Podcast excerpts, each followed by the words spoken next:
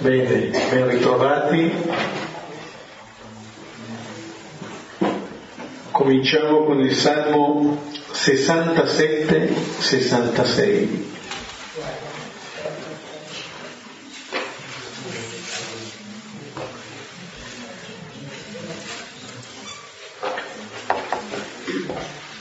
Lo preghiamo come sempre lentamente alternandocelo di versetto. Nel nome del Padre e del Figlio e dello Spirito Santo. Amen. Dio abbia pietà di noi e ci benedica. Su di noi faccia splendere il suo volto. Perché si conosca sulla terra la tua via, fra tutte le genti la tua salvezza. Ti lodino i popoli, Dio, lodino i popoli tutti. Esultino le genti e si rallegrino, perché giudichi i popoli con giustizia, governi le nazioni sulla terra. Ti lodino i popoli, Dio, ti lodino i popoli tutti. La terra ha dato il suo frutto, ci benedica Dio, il nostro Dio. Ci benedica Dio e lo temano tutti i confini della terra. Gloria al Padre, al Figlio e allo Spirito Santo. Come era nel principio e ora e sempre, nei secoli dei secoli. Amen. Questo breve salmo che sembra ritmato un po' dalla richiesta di benedizione contiene in sé questa preghiera rivolta al Signore che faccia splendere il suo volto su di noi. Com'è come nei brani della Passione che stiamo leggendo nel Vangelo di Marco, il Signore rivela il suo volto, il suo vero volto, e la richiesta che appunto eh, faccia risplendere questo volto su di noi, che lo possiamo contemplare, che lo possiamo guardare, ma anche che possiamo lasciarci contemplare da questo volto. Una delle, eh, uno degli inviti che Papa Francesco fa nell'esortazione è proprio Evangeli Gaudium, è proprio quella di lasciarci contemplare da Gesù. Allora lo, lo splendere del volto del Signore su di noi è sia contemplare questo volto, sia lasciarci contemplare da questo volto, perché si conosca sulla terra la tua via. Ecco, il, il, contemplare il volto del Signore non è per allontanarci dalla terra, ma per scoprire che su questa terra è possibile conoscere la via del Signore, è possibile seguire il Signore, mettere i nostri passi dietro i suoi. In questo siamo eh, invitati, a questo siamo invitati a fare eh, così la sequela del Signore. Allora è possibile sulla terra conoscere la sua via, non solo. L'invito del salmista è che eh, la lode del Signore arrivi da tutti i popoli, ti lodino i popoli tutti. Come dire che questo volto che splende è riconoscibile da tutti che la rivelazione che il Signore fa parla a tutti. C'è un modo di vivere su questa terra che tutti possiamo riconoscere come un modo veramente umano ed è quello che Gesù indica. Ecco allora questo volto, questa via che è percorribile sulla terra, questo volto che è riconoscibile da tutti i popoli, per cui tutti possono lodare il Signore. Ecco, questi inviti del Salmo Facciamo nostri col brano di questa sera, Marco 14, 53, 65.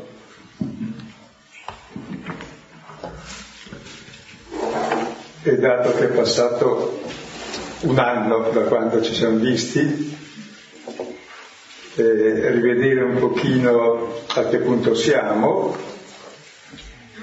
eh, sapete che il Vangelo di Marco contiene il Vangelo di un certo Gesù, di un certo Cristo, di un certo Figlio, di un certo Dio, dove tutto è vago, perché non è certo quel Cristo, quel Dio che noi pensiamo. E poi un certo Gesù diventa il Gesù dopo il battesimo, dopo che lui si immerge nella solidarietà con tutti e vince lo spirito del male, allora diventa il Gesù e poi Gesù nel Vangelo, chi crede di aver capito qualcosa dice per favore non dirlo a nessuno, perché hai capito il contrario. E gli unici a dichiararlo figlio di Dio e Cristo sono Satana e Pietro. E Gesù, e il Vangelo usa le stesse parole. Gesù minacciò Satana, non dirlo a nessuno, e minaccia Pietro dicendo non dirlo a nessuno, perché sono Cristo e figlio di Dio nel modo opposto al quale tu credi. Non so se è chiaro. E la, e questo segreto messianico si chiama, no? è tipico, cioè il segreto di Gesù, e chi è Gesù nessuno l'ha capito, neanche i discepoli, neanche gli apostoli, e neanche oggi la gente sa. Mediamente noi, a che Cristo ti sei iscritto tu? A quello del Vangelo o, o, o a quello, quelli che manovrano bene la gente del Vangelo a loro profitto? o a quello del Cristo che ha dato la vita in croce per tutti gli uomini e che esclude nessuno. Quindi c'è una grossa differenza, non basta dire, diciamo che Gesù è figlio di Dio, l'ho già spiegato tante volte, è sbagliato, perché vuol dire che noi sappiamo chi è Dio e applichiamo a Gesù le nostre immagini di Dio, invece dobbiamo dire il contrario, Dio è Gesù.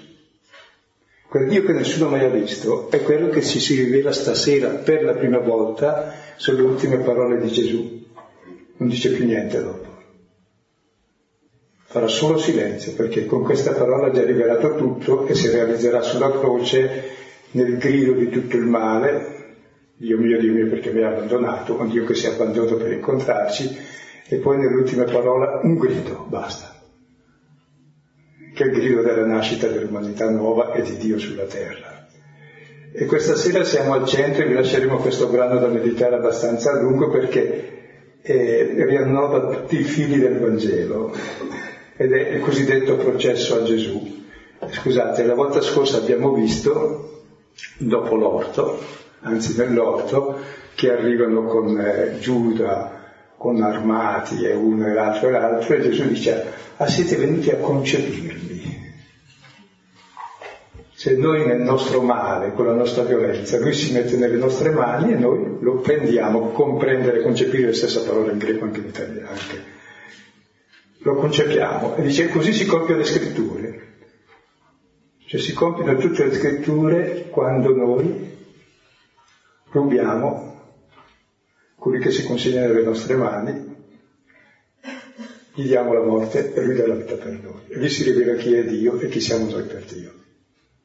E stasera è la prima volta che Gesù eh, rivela se stesso, lo leggiamo e daremo spunti per riflettere abbondantemente perché è l'unico testo dove Gesù si rivela con le sue parole.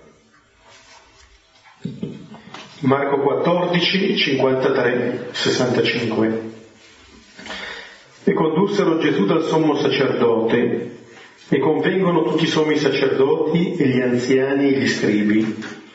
E Pietro da lontano lo seguì fin dentro il cortile del sommo sacerdote e stava a sedere insieme con i servi e a scaldarsi al fuoco.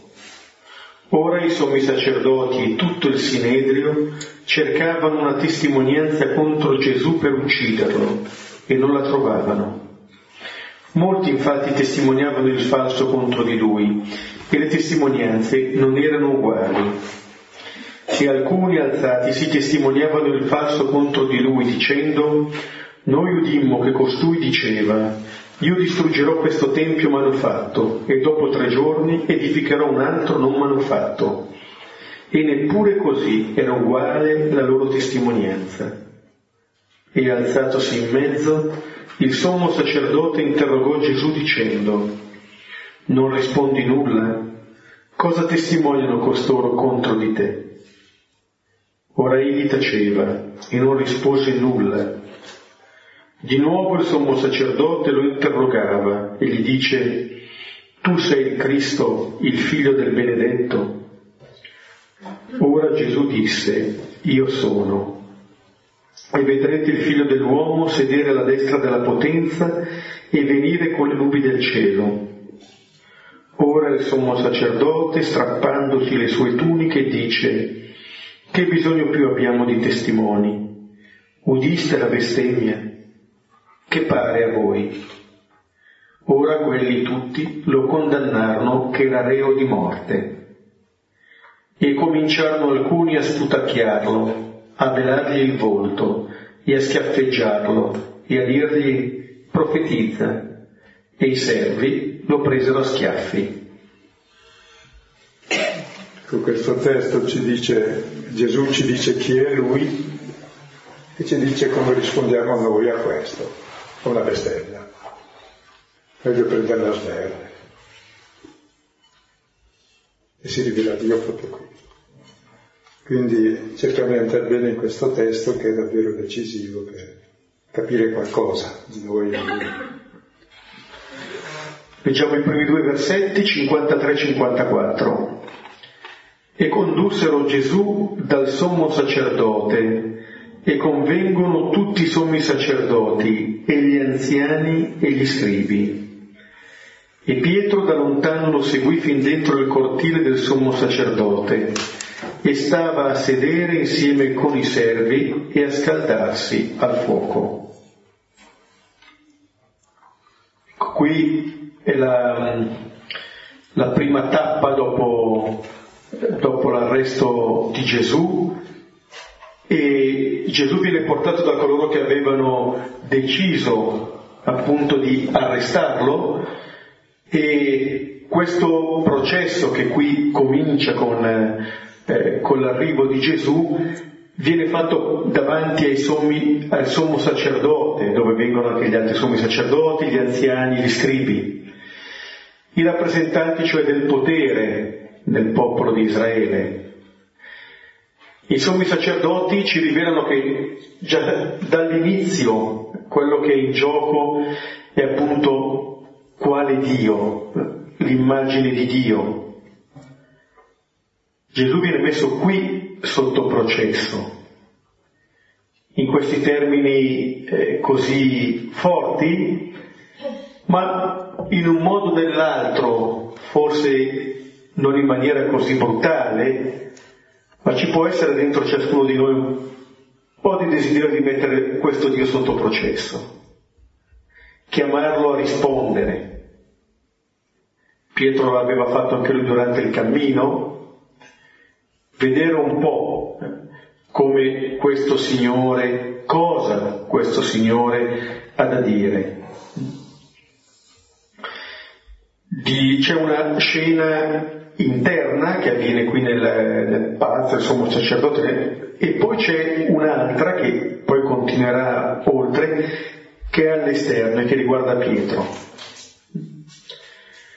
In tutte e due queste scene però siamo di fronte a questo Gesù.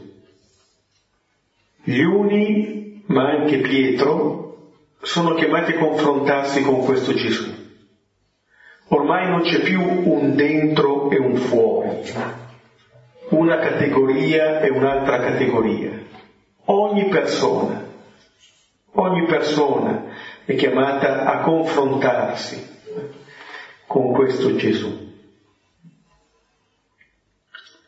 E pensavano perché Pietro è andato via? Perché lui era sicuro che Cristo avrebbe vinto. Eh, Già aveva tirato fuori la spada come segno dell'attacco, adesso lo segue da lontano perché certamente farà una delle sue, quindi quando poi vede questo Gesù vedremo cosa fa anche lui. Questo non lo conosco, io conosco un altro Cristo. Quindi è l'esame di Pietro di ciascuno di noi, ma prima adesso vediamo Non viene in mente come se desse a Gesù ancora una possibilità, no? Riscattati, Riscattati. so che sei bravo. Rivelati. Allora 55-56. Ora i sommi sacerdoti e tutto il Sinedrio cercavano una testimonianza contro Gesù per ucciderlo e non la trovavano. Molti infatti testimoniavano il falso contro di lui e le testimonianze non erano uguali. Vorrei osservare una cosa, mi colpiva quante volte esce la parola sommo sacerdote, che è un nome pagano in genere, ma anche giudeo, è il capo del, del sacro. Gesù non è capo di niente, ma è servo di tutti e non è sacro, esecrando, separato, è ultimo di tutti. Quindi la parola sommo sacerdote è poi un titolo pagato, che ha il potere, che ha in mano il potere, che ha Dio in tasca e li trasmette agli altri. E, e si insiste quattro volte, cinque volte. Sì, e questi sono sacerdoti e tutto il sinedrio. Tornerà anche dopo questa notazione, cioè tutti, all'unanimità, come se eh, fossero lì, ma da un lato avessero già deciso. Eh? Cercavano testimonianza contro Gesù per ucciderlo. Come dire, la decisione è già stata presa. Quello che si sta cercando qui è il mezzo con cui farlo fuori, è il mezzo alla menzogna. Questa ricerca della falsa testimonianza, una delle parole del Decalogo, viene ricercata qui per far fuori Dio che ci ha dato le dieci parole come dire che c'è una resistenza e non si cerca la verità su Gesù, non si cerca. Quello che vale per Gesù poi vale anche nelle relazioni. Quando noi ci mettiamo in ricerca della verità oppure quando abbiamo già deciso, il giudizio l'abbiamo già fatto.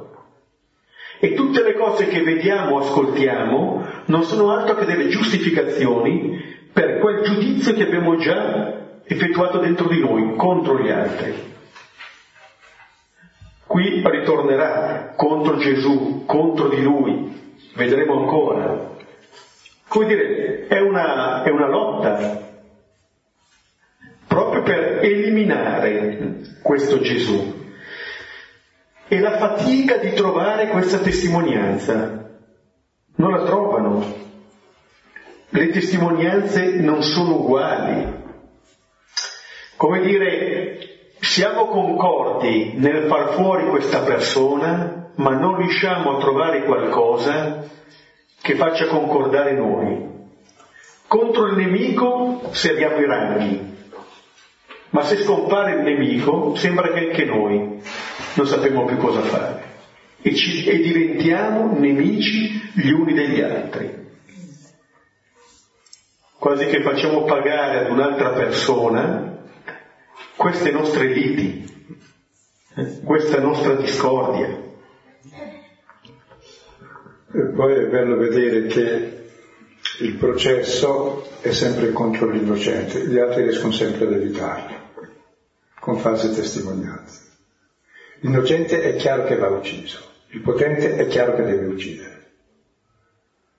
Il mezzo del potente è la menzogna, il mezzo di chi ama è la testimonianza, cioè il martirio, la testimonianza vera, si gioca la vita.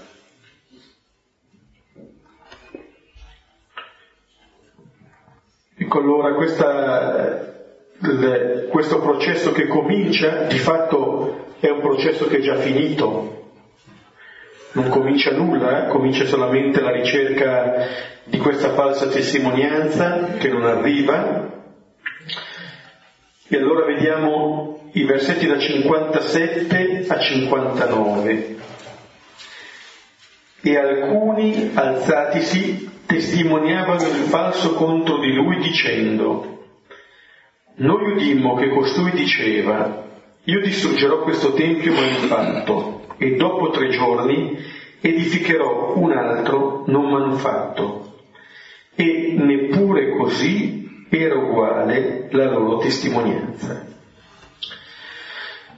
Dopo aver detto che alcuni cercavano questa falsa testimonianza, adesso viene riportata una di queste false testimonianze in maniera diretta.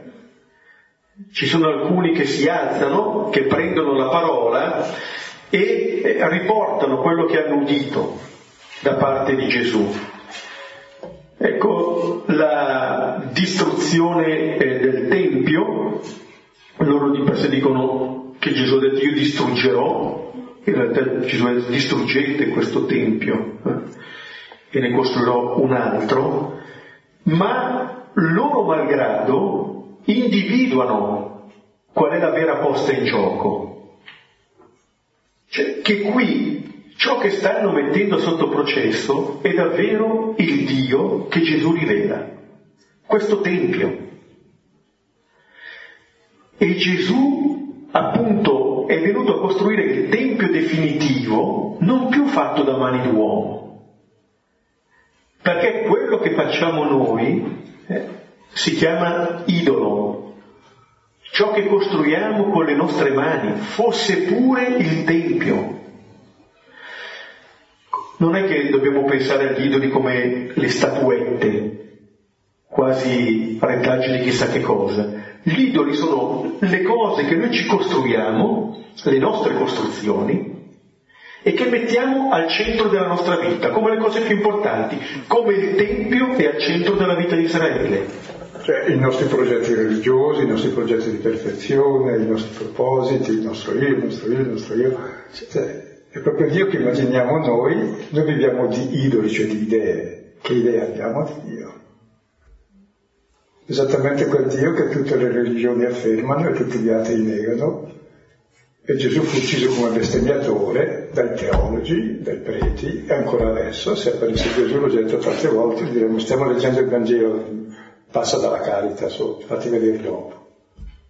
Non lo riconoscerebbe. Questa è, la, eh, dire, è una costruzione quella che possiamo fare in tanti ambiti, in tanti contesti. Possiamo anche mettere i crocifissi dove viviamo, però non vuol dire assolutamente niente. La domanda che si faceva all'inizio, a che Cristo ti sei iscritto, è esattamente questo. Che cos'è? È qualcosa fatto da te? O è qualcuno che tu accogli per come si rivela? Perché quello che stiamo vedendo è esattamente questa resistenza. Non viene in che anche nel Vangelo di stasera dell'Eucaristia che c'era l'ultimo segno che Gesù compie, che avevamo visto la guarigione di Bartimeo del cieco, ci fa vedere che per riconoscere in questo Gesù il figlio di Dio c'è bisogno proprio che il Signore guarisca i nostri occhi, se no non lo vediamo, non lo vediamo, vediamo altro. Oppure se lo vediamo lo scattiamo. Cioè, adesso per continuare sulla stessa linea, state attenti che questo testo proprio è la prima volta che è in gioco il cristianesimo. Qual è il cristianesimo? La fede cristiana si gioca su queste tre righe che faremo dopo. A quale Cristo ti sei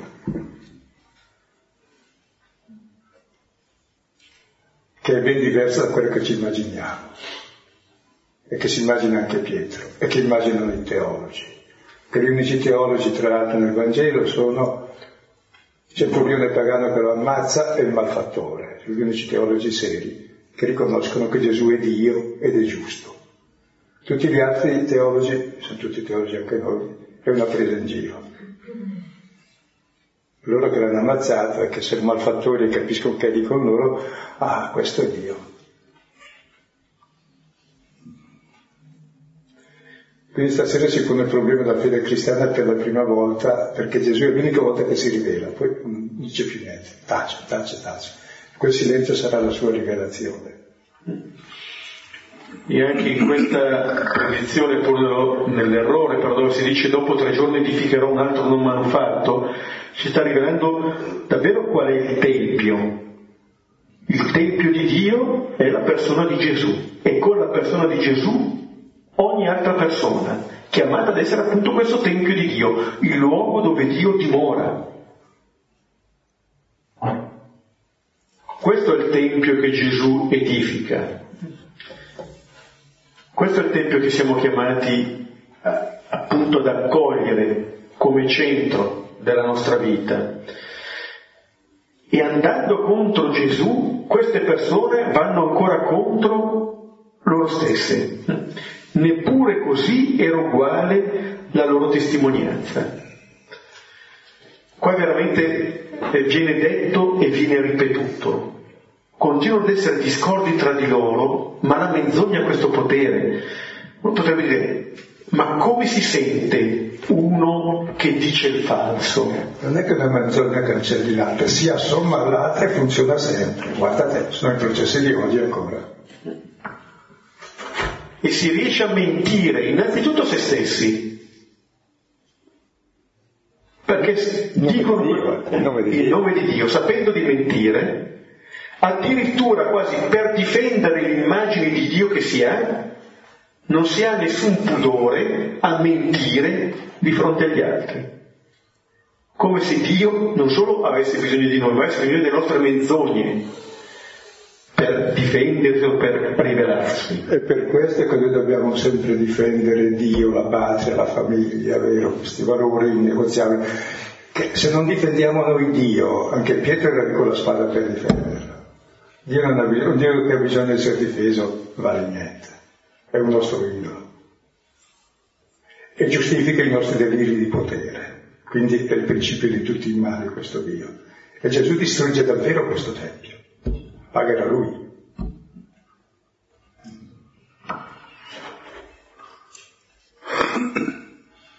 Vediamo gli altri versetti.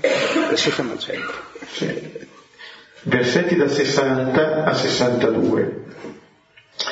E alzatosi in mezzo, il sommo sacerdote interrogò Gesù dicendo, non rispondi nulla? Cosa testimoniano costoro contro di te? Ora egli taceva e non rispose nulla. Di nuovo il sommo sacerdote lo interrogava e gli dice, tu sei Cristo, il figlio del benedetto? Ora Gesù disse, io sono e vedrete il figlio dell'uomo sedere alla destra della potenza e venire con le nubi del cielo.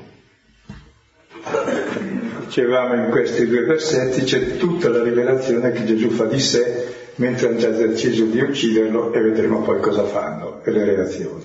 Che si rivela totalmente per chi è? Per l'unica volta. E sarà poi riconosciuto sulla croce. Eh, qui si rivela. Vediamo allora. Ecco qui eh, è il sommo sacerdote che adesso prende l'iniziativa interrogando Gesù con due domande alle quali Gesù non risponde. Eh, non rispondi nulla, cosa testimoniano costoro contro di te? Vedete, sempre contro Gesù, contro. E a questo Gesù non risponde.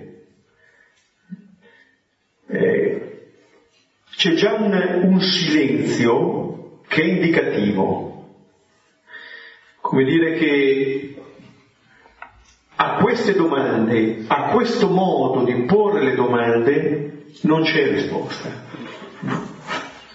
E poi dopo questo silenzio sottolineato tre volte. E poi verrà sottolineato anche il processo davanti a Pilato, è importante perché se Gesù avesse risposto e mostrato che la loro testimonianza è falsa, dovrebbe essere condannato il falso testimone al posto dell'accusato, quindi doveva assorbire la morte, perché qui si tratta di un processo di morte. Quindi se lui avesse parlato ci avrebbe ammazzato tutti. Questo suo silenzio è la, è la rivelazione assoluta di Dio che mentre noi lo ammazziamo in nome di Dio, non ci uccide perché è Dio, si lascia uccidere dalla vita per noi. Quindi questo silenzio è la rivelazione più sublime di Dio e dopo questo può parlare. Perché se avesse risposto alle accuse, chi è senza peccato scagli la prima pietra, sarebbero fuggiti tutti. È questo silenzio che rivela Dio. Sì. Vuol dire che proprio di fronte a queste accuse false, Gesù non restituisce, ferma eh, questa logica, questa spirale del male, che finisce esattamente quando qualcuno, invece di restituirlo, anche magari appunto, giustamente, tra virgolette, lo ferma su di sé. E in questo modo eh, che portandolo il male si ferma, non ce n'è un altro. E eh, quando gli pongono queste domande, non rispondi nulla, cosa testimone contro te? Gesù taceva. E poi quando di nuovo eh, lo interroga, allora dirà. Ma sono essenziali sia il silenzio di prima, sia le parole che dirà dopo. Pensavo mentre tu parlavi adesso, no? Queste menzogne che sono antiche dal serpente in qua, e Dio aveva parlato da allora ha fatto silenzio, Adamo dove sei? Ecco, questo silenzio infinito di Dio che finalmente si rivela in quello che noi ammazziamo in nome di Dio e non ci condanna, allora si rivela come Dio. Quindi proprio questo grande silenzio che è, è la grande parola di Dio, Adamo dove sei? Ah sei qui a uccidermi? E ciò che ha tentato fin dall'inizio, uccidendo i fratelli e tutti gli altri, e inventandosi un Dio a propria immagine e somiglianza. E questo silenzio è la maestà divina, la sua misericordia infinita. Quindi la, la questione eh, la pone direttamente il sommo sacerdote, tu sei il Cristo, il figlio del benedetto. Prima avevamo visto citato Pietro, che ritroveremo, questa è l'affermazione che aveva fatto anche Pietro nel capitolo ottavo, tu sei il Cristo. Qui dal sommo sacerdote viene posta in forma di domanda e di fronte a questa domanda Gesù risponde. Gesù risponde rivelando chi è, parlando di sé. Gesù disse io sono. Ecco, Gesù qui rivela se stesso, rivela chi è e lo rivela in questa circostanza. Quando è messo sotto processo, quando lo stanno accusando, allora lì rivela chi è. E qua sta citando il, il libro del profeta Daniele, Daniele 7, nei versetti 13 e 14. Ecco, io sono e vedrete il figlio dell'uomo sedere alla destra della potenza e venire con le nubi del cielo. Questa è la rivelazione di Gesù. Quell'io sono, quello definirsi appunto Dio, viene associato questa espressione del figlio dell'uomo che avevamo trovato già nella predizione della passione, morte e risurrezione di Gesù. Come dire, è questo il Dio che Gesù rivela. E non ce n'è un altro. Giovanni il suo Vangelo dirà che Dio nessuno l'ha mai visto. È il figlio che ce lo rivela. È molto bello perché qui c'è tutta la concentrazione della fede cristiana, cioè il Cristo sarebbe il Salvatore, il Liberatore, il Re, l'Unto, colui che rappresenta Dio in terra. Sì, lo sono adesso che mi mettete in croce, perché io sono Re all'immagine di Dio, non perché toglie la vita e ammazza, ma perché dà la vita. E poi, ma sei il figlio di Dio? Sì, sono il figlio di Dio perché sono il figlio dell'uomo. Interessante. Noi siamo figli di Dio, non in quanto con tutti i titoli nobiliari o clericali o, o ipercristiani dei movimenti o gesuiti o francescani, ma in quanto figli dell'uomo che è l'ultimo degli uomini è figlio dell'uomo, appunto. Il massimo comune divisore di tutti, minimo. È in quanto umani che siamo divini. Così restituisce l'uomo alla sua origine, cioè di figlio di Dio. E così ci fa capire che è quel Dio il contrario di quel che pensava Adamo. Vedendo appunto qual è il tempio, vuol dire che ogni figlio dell'uomo è tempio di questo Dio. E anche quelli che lo stanno mettendo sotto processo, sta rivelando innanzitutto a loro e si sta consegnando appunto a loro. Con la, appunto accennava già prima Silvano che queste sono di fatto le ultime parole che Gesù pronuncia. Troveremo ancora il grido sulla croce, eccetera, ma di fatto qua sta parlando di sé, si sta consegnando in maniera definitiva. Dopo questo ormai non c'è più niente da dire. Ma è, è bellissimo anche dal punto di vista così, è, so letterario, diciamo, è banale la parola, ma da questo silenzio eterno, che è la misericordia infinita che ha tollerato tutta la storia che abbiamo fatto e l'abbiamo fatta a lui tutto il male che abbiamo fatto, emerge io sono, cioè Dio. È la parola che rivela Dio, tutto questo silenzio. Dov'è Dio? Dov'è Dio? È proprio questo, vedete il figlio dell'uomo sedere alla destra della potenza. Allora, questa immagine purifica le nostre false immagini di Dio, le nostre false immagini di potenza. Quale potere avrà mai questo Dio? Se non appunto quello di dare la vita, di amare sino alla fine. Non ne è un altro. Gesù sta rivelando questo Dio. Questa è la potenza che lui rivela. Certo, venire con le nubi del cielo ci dice che non è un tempio manufatto, non è questo il Dio che noi ci costruiamo. Non può venire che dal cielo, dall'alto, un Dio così. Ma questo Dio rivela a noi la nostra vera umanità, ed è figlio dell'uomo. Questo che viene dal cielo è il figlio dell'uomo. Tra l'altro poi nel contesto appunto di Daniele 7 il figlio dell'uomo è il giudice di tutta la storia. Quindi vuol dire, dovrebbe dire tre cose per il nostro esame di fede. Il mio Cristo, il mio modello di uomo, dire è questo Gesù che va in croce. Il mio Dio è questo qui è il mio giudizio, cioè il mio modo di vivere il presente, perché siamo giudicati in base a quel che facciamo.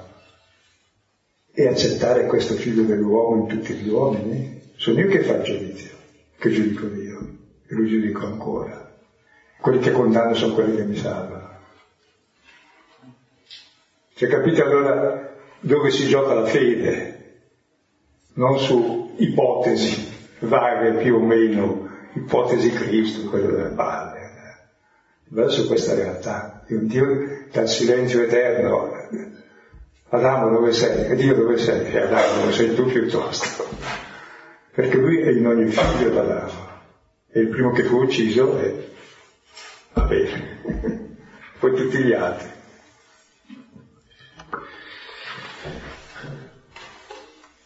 Vediamo sì, ci sarebbe da stare infinito qui eh, su queste parole, ma andiamo avanti. Vediamo che anche dalla reazione che c'è, che cosa, eh, come hanno colto queste parole di Gesù. 63-65. Ora il sommo sacerdote, strappandosi le sue tuniche, dice, che bisogno più abbiamo di testimoni? Udiste la bestemmia? Che pare a voi? Ora quelli tutti lo condannarono, che era reo di morte, e cominciarono alcuni a sputacchiarlo, a velargli il volto e a schiaffeggiarlo e a dirgli profetizza, e i servi lo presero a schiaffi. Ecco, sapete che il sommo sacerdote non poteva lacerarsi le vesti perché era simbolo del Tempio di Dio. Questo lacerarsi delle vesti sarà lo squarciarsi del velo del Tempio della morte, cioè Dio ormai non è più nascosto, è rivelato totalmente e non sta più nel, nel segreto del sommo sacerdote, ma esattamente in quello che il sommo sacerdote e tutti noi ammazziamo, che ve ne pare di un Dio così che fare? È Dio di tutte le religioni, eh? che giustamente tutti gli altri negano, meno male, sono più vicini a Dio. Questo bisogna tenere gli occhi aperti. Che ve ne pare la domanda è fatta a noi evidentemente. Ve ne pare? Va ammazzato Dio così. È una bestemmia che Dio sia così, scusa. Non risponde ai nostri canoni. Non rientra nei parametri o nel protocollo, come il vescovo di Roma, che non rientra nel protocollo. Ecco, che bisogno più abbiamo di testimoni.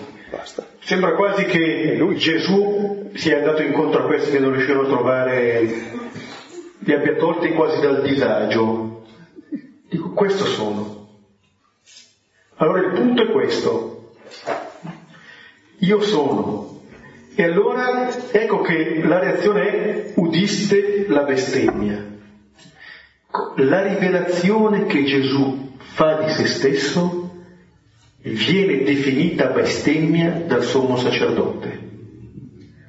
Come dire, ciò che è il centro del cristianesimo suona bestemmia per i rappresentanti religiosi. Ma anche adesso eh, non è, è una pura eccezione a quella che abbiamo attualmente, ringraziamo Dio. Ma che resistenze trova? Questa allora la bestemmia. Se ricordate già nel capitolo secondo, quando Gesù aveva guarito il paralitico, che aveva perdonato i peccati, gli scribi pensavano, costui bestemmia. Già deciso di ucciderlo lì. Chi può rimettere i peccati se non Dio solo? Ecco, questo figlio dell'uomo è un bestemmiatore, perdona i peccati invece di far fuori i peccatori e non si accorgono che proprio perché così loro possono rimanere in vita proprio perché è così, perché noi in genere ci mettiamo dalla parte dei giusti, i peccatori sono gli altri. E questo Signore non coglie queste cose. E allora di fronte a questo Gesù quello che si dice è che è uno che bestemmia, è all'opposto dell'immagine di Dio che noi ci siamo fatti. Questo è il gioco qui. È proprio il centro, è Gesù che è in gioco qui. E capite che questo Vangelo è scritto per i catecumeni e poi per i cristiani perché ci convertiamo costantemente a questo Dio. Perché immancabilmente ci fabbrichiamo un Dio in base a somiglianza nostra, che giudica, che condanna, che discrimina. E lui tace, tace, tace, ma non vedi che è solo per non condannarti e ti dà la vita ed è quello che tu uccidi. E noi siamo piamente accusiamo Dio di bestemmia perché non corrisponde ai nostri canoni, ai nostri modelli. Ma non portava neanche il pizzo, neanche il colore scarlato, ma neanche il pappapalia, cioè nessun trilegno, non aveva neanche lo stato, eh, se Cristo deve. Cioè capite che come si fa presto a passare dalla fede cristiana a contrabbandandola con qualunque religione diventa la religione di Stato, di legge, di dominio, di prestigio, di potere, di fare le leggi così li convertiamo, ma dove siamo? Di manovrare la politica in modo che così con i partitini ce li combattiamo. Questa è sta assoluta. Usare Dio per fare cose ingiuste e distruggere il Vangelo che è libertà e apertura a tutti per escludere le persone, ma dove siamo? C'è da vergognarsi. Dato che sono passati 1700 anni dalla falsa donazione di Costantino. Ma non occorreva neanche quella, perché lo ricostruiamo sempre questo idolo noi, dice, ma non solo loro, cioè io. Perché questo è un Dio che veramente è divino, è umano. E noi abbiamo sempre bisogno di essere un po' scemi, sa perché? Adamo dove sei? Sono fuori di me, eh sì. Torna a casa. Di, di fronte a quello che, eh, quello che dice il sommo sacerdote, poi viene sposato da tutti. Ora quelli tutti lo condannarono, come prima. Ma noi siamo d'accordo? Io sì. sì. A meno male. Ma siamo d'accordo con i discepoli che tutti abbandonandolo fuggirono e adesso tutti lo condannano. Cioè la presa di distanza da questo Gesù, di tutti, dei suoi discepoli, dei sommi sacerdoti. Ma Pietro che osserva e vedremo la prossima puntata. Io questo no. Come dire che c'è, è come se tutto a un tratto si ritrovasse l'unanimità. Prima erano discordi, adesso sono tutti d'accordo. Anche Pietro viene a scaldarsi al fuoco con loro. Di fronte a questo Dio eh, che Gesù rivela, è quel rifiuto. Siamo tutti d'accordo nel rifiuto. Esatto. Eh, è una presa di distanza eh, che si, si, può fuggire o si può condannare, sono diverse modalità però che... Anche tra, travestire, siamo specialisti. Per esempio, travestire il Cristo di cose d'oro. Serve come metterci la sedia elettrica come ornamento e come munire il gengillo. Non è un bel segno, la croce era peggio, perché la dello schiavo riverde neanche del libero cittadino che ha sbagliato. E quello che avviene dopo, quello che racconta l'ultimo versetto, questa... Posso dire una cosa che ho già detto, ma quando un mio compagno gesuita è stato ordinato l'anno dopo di me e andava a fare il preto operaio, poi è morto, era il mio compagno noviziato, è morto in missione dieci anni fa, il vescovo che ha consacrato a me, lui infervorandosi e contento perché è un vescovo molto aperto che facesse il preto operaio perché Cristo era povero e così ha predicato così fortemente che arriva la croce d'oro, il crocifisso d'oro del 500 gli si è staccato il crocifisso dalla croce per l'agitazione e Cristo ha detto vabbè da che dici ci sto al gioco. È un bravo vescovo, la mia carne per dire. Facciamo certe cose così assurde ma sono così normali che neanche ci accorgiamo. Ci accorgiamo solo subito la portata di ferro, ecco.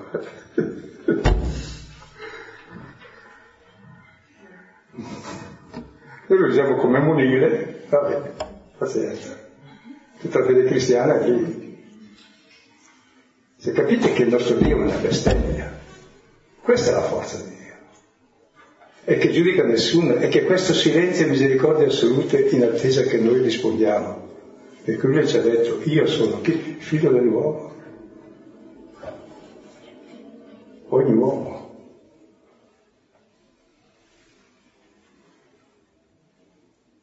È l'immagine di Dio. E siamo figli di Dio perché il figlio si è fatto l'ultimo degli uomini.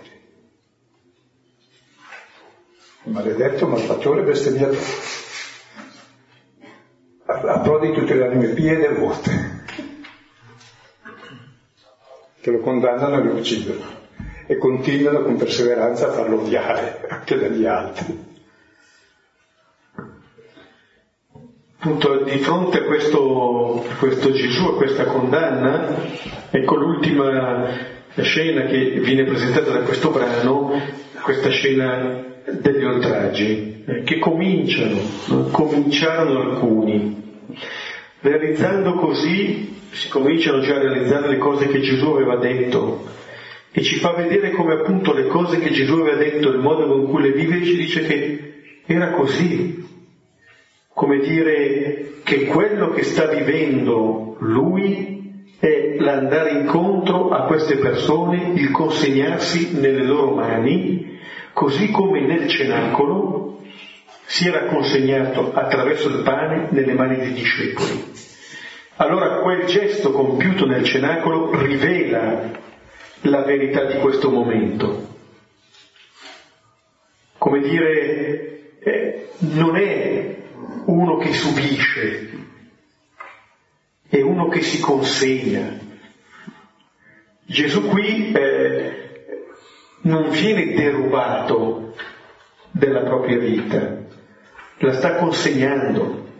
Perché anche queste persone, anche questi che lo stanno sputacchiando, che gli vedono il volto, che lo schiaffeggiano, eh, che lo, giocando a mosca cieca, possono fare l'esperienza, anche loro, che proprio in quel momento possono conoscere chi è il Signore. Tra l'altro il racconto della passione ha varie chiavi interpretative, una è quella del cantico dei cantici, ma in contemporanea e anche quella del carnevale, che è la festa del Purim, che cade sotto il carnevale all'inizio dell'anno, dove il re si traveste da barbone, il barbone da re, cioè tutto è capovolto perché è l'inizio dell'anno, della stagione nuova si desidera il mondo nuovo, no? Ecco, e qui c'è tutto il capovolgimento, che Dio esattamente, qui se guardate, no? Cominciarono a sputacchiare e, e quel gesto che ritroveremo poi dopo da Pilato e di coronazione, cioè il bacio di adorazione, no? Noi adoriamo il potente. E lo velano dicendo tu che profetizza, Profetizza è la parola di Dio che salva l'uomo. La profezia ha ancora il suo silenzio ed è questo gesto che noi lo sfutacchiamo, cioè il disprezzo, la gloria disprezzata. Lì velare, per Calipto, è proprio questo velo rivela chi è Dio ed è il gioco di mosca cieca che consiste nel percuotere uno dicendo indovina chi è, è il gioco che facciamo tutti. È il mio Signore, è il mio Dio, colui che figlio. E chi è? Sono io, sarà Pietro, sono il sacerdote. Chi è? E il suo silenzio non dire chi è è la salvezza di tutti. Quindi provate a pensare in questo volto velato come il suo silenzio rivela Dio. E noi lo prendiamo a sputi e a violenza. E in ogni volto d'uomo C'è quel Dio sempre velato che disprezziamo, percutiamo. Cominciarono allora con Gesù e continua ancora. Fino a quando comprendiamo il brutto gioco che stiamo facendo. Chi ti ha percosso? Io? Se sarà Pietro o quelli io questo non lo conosco. Cioè tutti percutiamo. Ma quando è che smettiamo questo stupido gioco? Di baciare i potenti, ci prende una pedata sui denti, venerare vuol dire baciare l'adorazione e introiettare, e a padre porrare, porti alla bocca, lo vorresti mangiare, vorresti essere come lui. Sono spregevoli, ma Dio disprezza nessuno.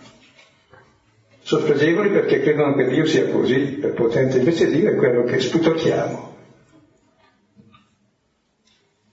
La rivelazione è proprio questo velo della nostra imbecillità, i nostri deliri di potere, di avere in mano, di dominare, di imporre, di, che uccide l'umanità e uccide Dio. Anche questo mettere il velo su questo, su questo Signore, in questo modo di rivelare il suo volto, l'abbiamo pregato col Salmo, faccia splendersi di noi il suo volto. Questo è il volto. Ma che o gli mettiamo il velo o come i discepoli del Getsemani chiudiamo gli occhi, la presa di distanza è totale, ma quello è il Signore. Questo volto che viene adesso velato, questo volto che subisce le percosse, che si comincia, cominciarono alcuni, ma è un Dio che continuamente viene percosso, in tutti i figli d'uomo che vengono percossi. Dal giusto avere fino all'ultimo. Questa è una passione che non è mai conclusa, non è ancora conclusa. E Gesù si identificherà appunto in questi. Ma è proprio questo Dio ridotto in quella che per noi è l'impotenza di chi subisce che rivela qual è il suo potere, che rivela qual è la sua gloria.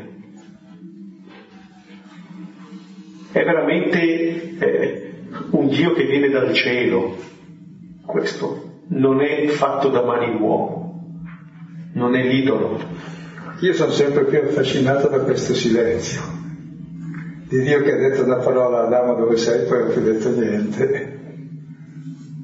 Questo suo silenzio che ha sopportato tutta la storia portandolo su di sé. E ancora adesso continua così. E questa scena ci deve aprire gli occhi per vedere chi è il nostro Dio.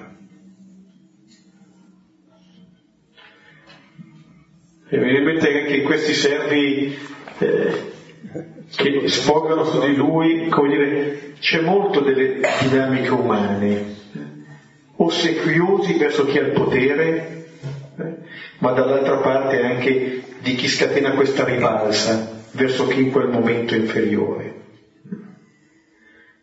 dove non si è mai fratelli, o si è servi di alcuni o si pensa di essere padroni di altri. Allora questo, questo avviene perché mettiamo un velo di, eh, sulla faccia del Signore, non guardiamo più il suo volto e perdiamo anche il nostro volto e il volto di chi ci sta di fronte. Tra l'altro è bello che questa scena è la scena proprio del gioco dei bambini, scegli come fare a picchiarsi, no? L'avete giocato da piccoli, no? Busca cieca. Indovina, tac! è il brutale gioco della storia che i bambini lo fanno per gioco, per scherzo, ma lo facciamo sul serio. Ed è il senso di tutta la storia questa violenza, eh. disprezzare ciò che è onorevole, velare ciò che sarebbe invece la liberazione dell'uomo e percuotere quello che è l'innocente, appunto, in modo tale che il falso e il violento domini. Esattamente il capovolgimento di Dio, del Cristo, il capovolgimento dell'uomo, e dell'uomo storto ci va benissimo che lo reggiamo sempre. Perché ci rappresenta tutti, quindi è giusto che reggiamo quelle brutte facce che ci abbiamo in giro, afferini tutti. Ma capite dove siamo? Ma quando è che apriremo gli occhi? Perché è veramente la salvezza dell'uomo dalla politica e da Dio questo, per scattare l'uomo nella sua dignità e ciascuno di noi. Capite che allora non è una religione come la si presenta per tenere calma la gente che diceva Voltaire se un Dio, no, scusate, se un Dio non ci fosse bisognerebbe inventarlo, sì, qualcosa di simile, per tenere buona la gente. E Bacon diceva se ci fosse bisognerebbe ammazzarlo, e c'ha ragione, l'abbiamo ammazzato, perché era diverso da come lo pensavamo. E resta diverso, in questo silenzio, in questo velo, indovina, e lui non lo dice, siamo tutti. Bene, ci fermiamo qui, possiamo riprendere il brano e poi condividere.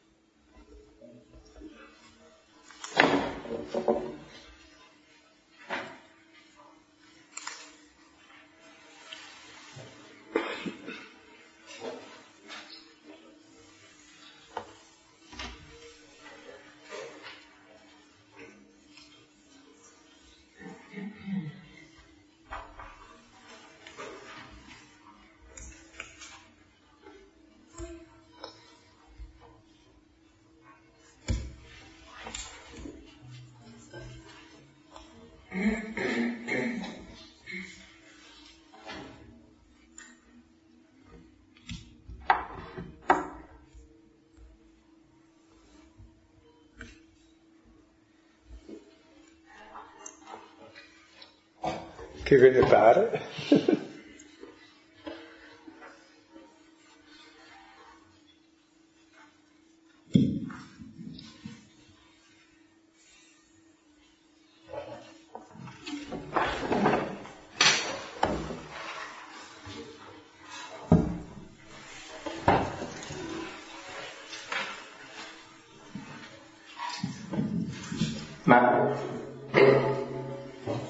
pare? stasera eh, nel, nella parte, negli penultimi versetti, quando allora il sommo sacerdote, stracciandosi le vesti, disse, che bisogno abbiamo ancora di testimoni?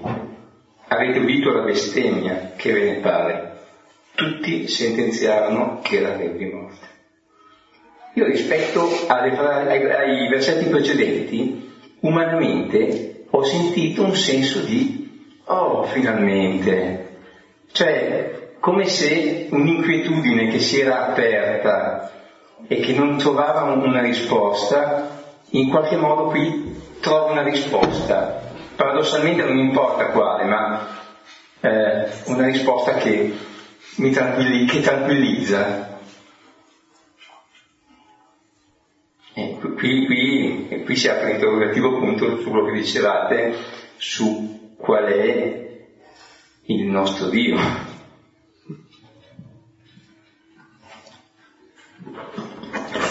Che va comunque ucciso, perché è tremendo, è paziente, longanimo, misericordioso, è sempre così, è possibile. E sa se il mondo in mano da 5 minuti sistemerei certe cose.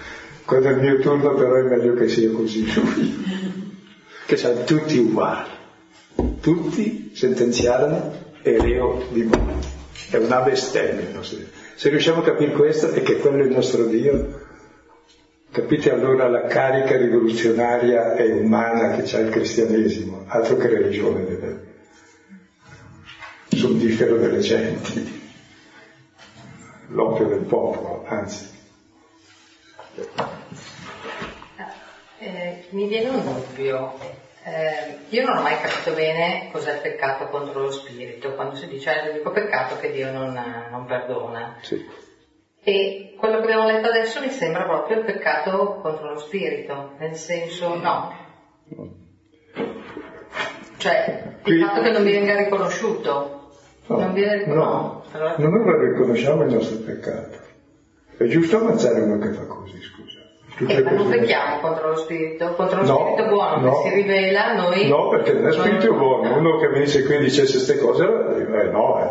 lo scomunichiamo, lo diciamo come strega. lo- ecco. Eh? perché sei prete, non i parenti. Voi, voi non lo fareste. No, ma ci sono anche gli anziani, gli anziani sono presbiteri, i presbiteri però che avevano i denari e gli scrivere erano quelli che sapevano, quindi sapevano scrivere, insomma, i giudici. Tutti, tutti, tutti potenti. Perché il peccato contro lo spirito è un'altra cosa, e, e in un contesto ben preciso, è mentire sapendo di mentire. Qui invece, Invece non, non lo sanno. e qui dice no, che quest'uomo così dica così, no. Certo. Eh. Che Dio sia così, no. E quel che dice Giona, tu sei clemente, longanimo, misericordioso, te l'ho detto tutto, è meglio morire che vivere se Dio è così. C'è già nell'Antico Testamento questo. E allora mi viene da pensare, da quello che hai detto adesso, parte della Chiesa che critica in questo momento questo Papa, mi sembra... Perché ho un capito niente del cristianesimo, è chiaro, sì, ma questo è Perché comune. sapendo di mentire, perché lui era No, non è che sanno, sanno di mentire, Eh, lo fanno in buona fede, questo è il tragico. Sì, facessero in malafede, sono bravissimi, si convertono, invece per, per fessaggine, non per Ah, cattiveria. sì. Fossero cattivi, i cattivi sono tutti salvati. E i fessi pure, però fanno fessi gli altri. Sì, sì, no, è vero, non c'è cattiveria, è vero, anzi... Il voluto che non Ciò che c'è, non c'è, sì, c'è. Sì, sì, grazie. e grazie a Dio ci ritroveremo in paradiso. A ridere insieme, perché paradiso a metà sarà ridere per tutte le corbellerie che abbiamo commesso, in nome di Dio, e l'altra capire che Dio era il contrario. Che era molto meglio. È proprio quello lì che tace, diciamo Dio volete, e rispetta la nostra libertà. Ed è paziente, non bene misericordioso, oh Dio mio. Ascoltare un- questi versetti e rendersi conto di ma insomma della nostra miseria perché probabilmente ammazziamo Dio chissà quante volte in un giorno.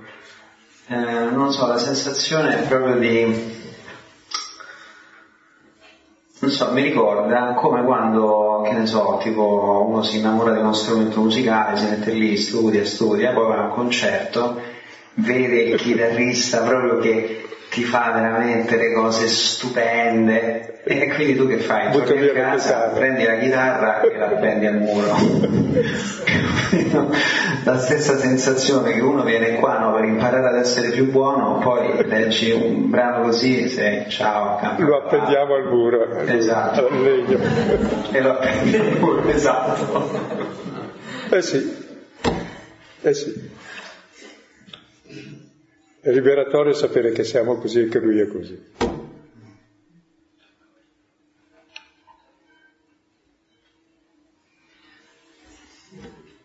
E questa musica siamo noi stessi, uguali a lui. Però forse quello che ci frega è che... Ah, scusa. Scusate, sì.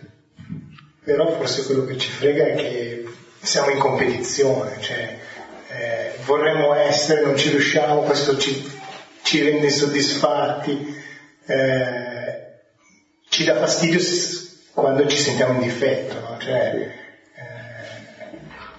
eh, e, se, e, e, poi c'è il, il, senso di colpa perché bisognerebbe essere i migliori eh, e non ci accorgiamo che invece lui ci vuole bene per quello che siamo. Eh. E che il silenzio è incredibile sì, su questo. Ma anche se noi cominciamo nella nostra vita, proprio questa quello su queste cose ho sentito il suo periodo di domenica, se ci arrendessimo a Dio che perdona e ama, cambierebbe la nostra vita realmente. Cominceremo a perdonare, a non giudicare, a condannare e questo è il passaggio dalla morte alla vita.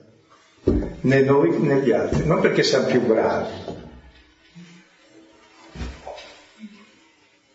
ma perché ci arrendiamo alla realtà, siamo figli di Dio, siamo dei fratelli.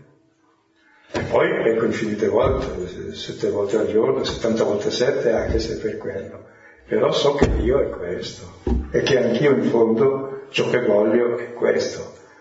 Cioè, è bellissimo, davanti questo crocifisso del codice, cercate in internet, credo, del Salterio di Besançon, c'è un Cristo crocifisso che sembra un agnello, che guarda e sorride a chi lo sta crocifiggendo e tutti in ginocchio, uno che pianta il chiodo e raccoglie il calcio, l'altro che lo trafigge, tutti con grande devozione, siamo tutti noi che preghiamo il salterio e siamo lì a metterlo in croce, è bellissimo. Guarda che bello. Fa vedere anche lì. Scusate, è una distrazione, ma è molto bello. Ah, conosce, come lo direi.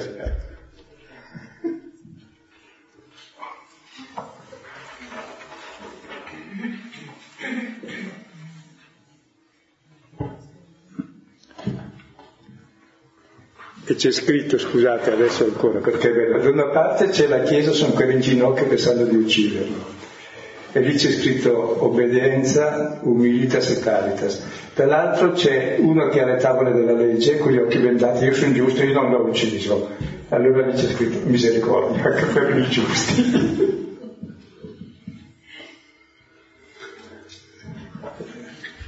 È raffinata teologia avevano già, eh? anche graficamente per te. E il corpo di Gesù è come un agnello quasi appeso, l'agnello di Dio che porta su di sé il male del mondo. Mi hanno colpito due cose. La prima è che mi ha fatto un po' sorridere, che questi per eh, per attaccarlo citano il Vangelo, cioè c'è una citazione alla fine del Vangelo quando dicono che Gesù ha detto di distruggere il Tempio e mi viene in mente tutte le volte che a me capita di citarlo tipicamente magari per attaccare qualcuno. E la seconda cosa che mi ha colpito è, è perché insiste sul fatto di, che questi cercavano di testimoniare il falso quando in realtà per accusare Gesù sarebbe bastato dire il vero, cioè quello che aveva fatto contro la legge e la bestemmia, non so, per esempio a Cafarno.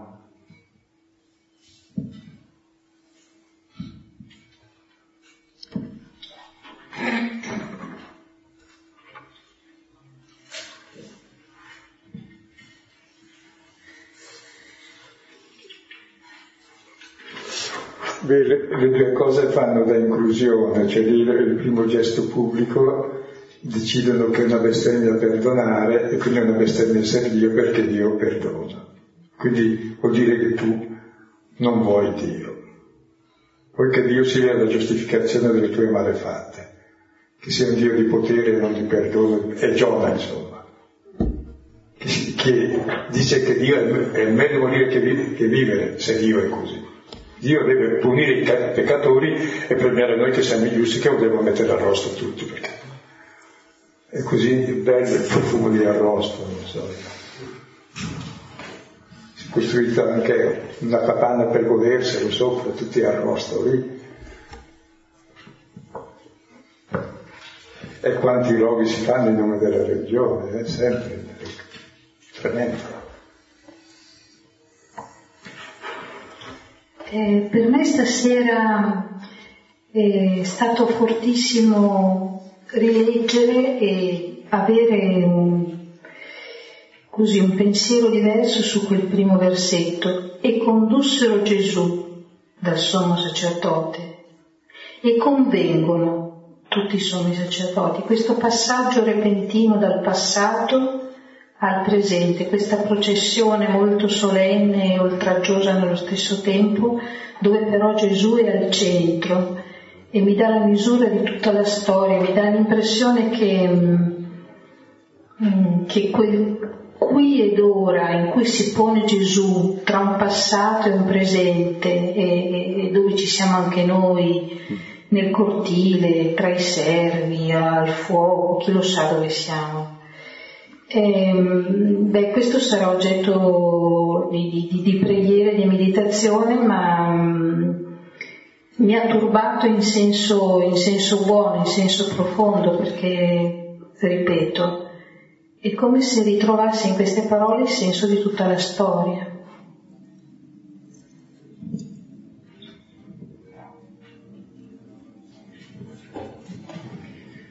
Ma eh, il comportamento di Gesù mi ha fatto venire in mente una donna dei giorni nostri, un'ebrea italiana, a cui hanno ucciso un figlio in Israele e suo marito è uno dell'esercito. Un libanese gli ha ucciso un figlio e lei ha cercato questi ragazzi libanesi proprio perché gli, voleva parlare, voleva sapere chi erano, voleva sapere il loro perché e e voleva rendergli l'umanità che avevano perso facendo predatori loro e preda il figlio che moriva e ha ritrovato in questo una grande consolazione. Quindi penso che eh, Manuela Albiri forse non è cristiana, ma eh, questo, questo, questo Gesù forse gli ha ispirato anche qualcosa e quindi sono comportamenti che che si possono avere, insomma, che sono belli. Io saputo una cosa di questo tipo che è il cugino di un mio amico, come raccontava, che una coppia aveva figlio unico, è stato ucciso dall'altra parte, non so se era di sinistra ucciso uno di destra o viceversa, quando si uccide è tutto uguale comunque. Ecco, è andato in prigione vent'anni per che ragione? Quando è uscito di prigione l'hanno adottato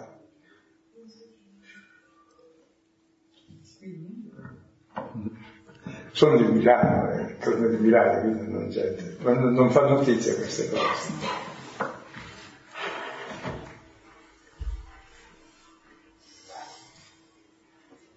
Per dire che Dio c'è ancora, in silenzio.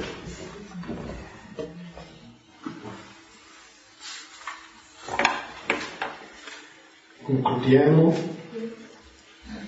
Padre nostro, che sei in cielo sia santificato il tuo nome, venga il tuo regno, sia fatta la tua volontà, come in cielo così in terra. Dacci oggi il nostro pane quotidiano e rimetti a noi i nostri diritti, come noi rimettiamo i nostri debitori, e non ci sottrarre in tentazione, ma rilasci da male. Nel nome del Padre, del Figlio e dello Spirito Santo. Amen alcuni avvisi importanti, visto che la materia ce n'è in abbondanza. Il prossimo incontro... Quanto tempo gli diamo per meditarci questo? È poco, però possono prendersi un mese. Sì, pensi? Sì. Eh sì, eh. Allora... Ricorda stupito. Il, il prossimo incontro qui sarà il 25 marzo. Siamo a nuocere altrove. Sì scusateci. Sì. Poi, eh, durante questo periodo, Però. se proprio l'astinenza... Allora, dal 10 al 13 marzo sono quattro sere. In San Fedele alle 20.45 ci sono degli esercizi spirituali in queste quattro sere, per cui può essere un momento buono. Trovate comunque particolari notizie eccetera sul sito eh, gesuiti-villapizzori.it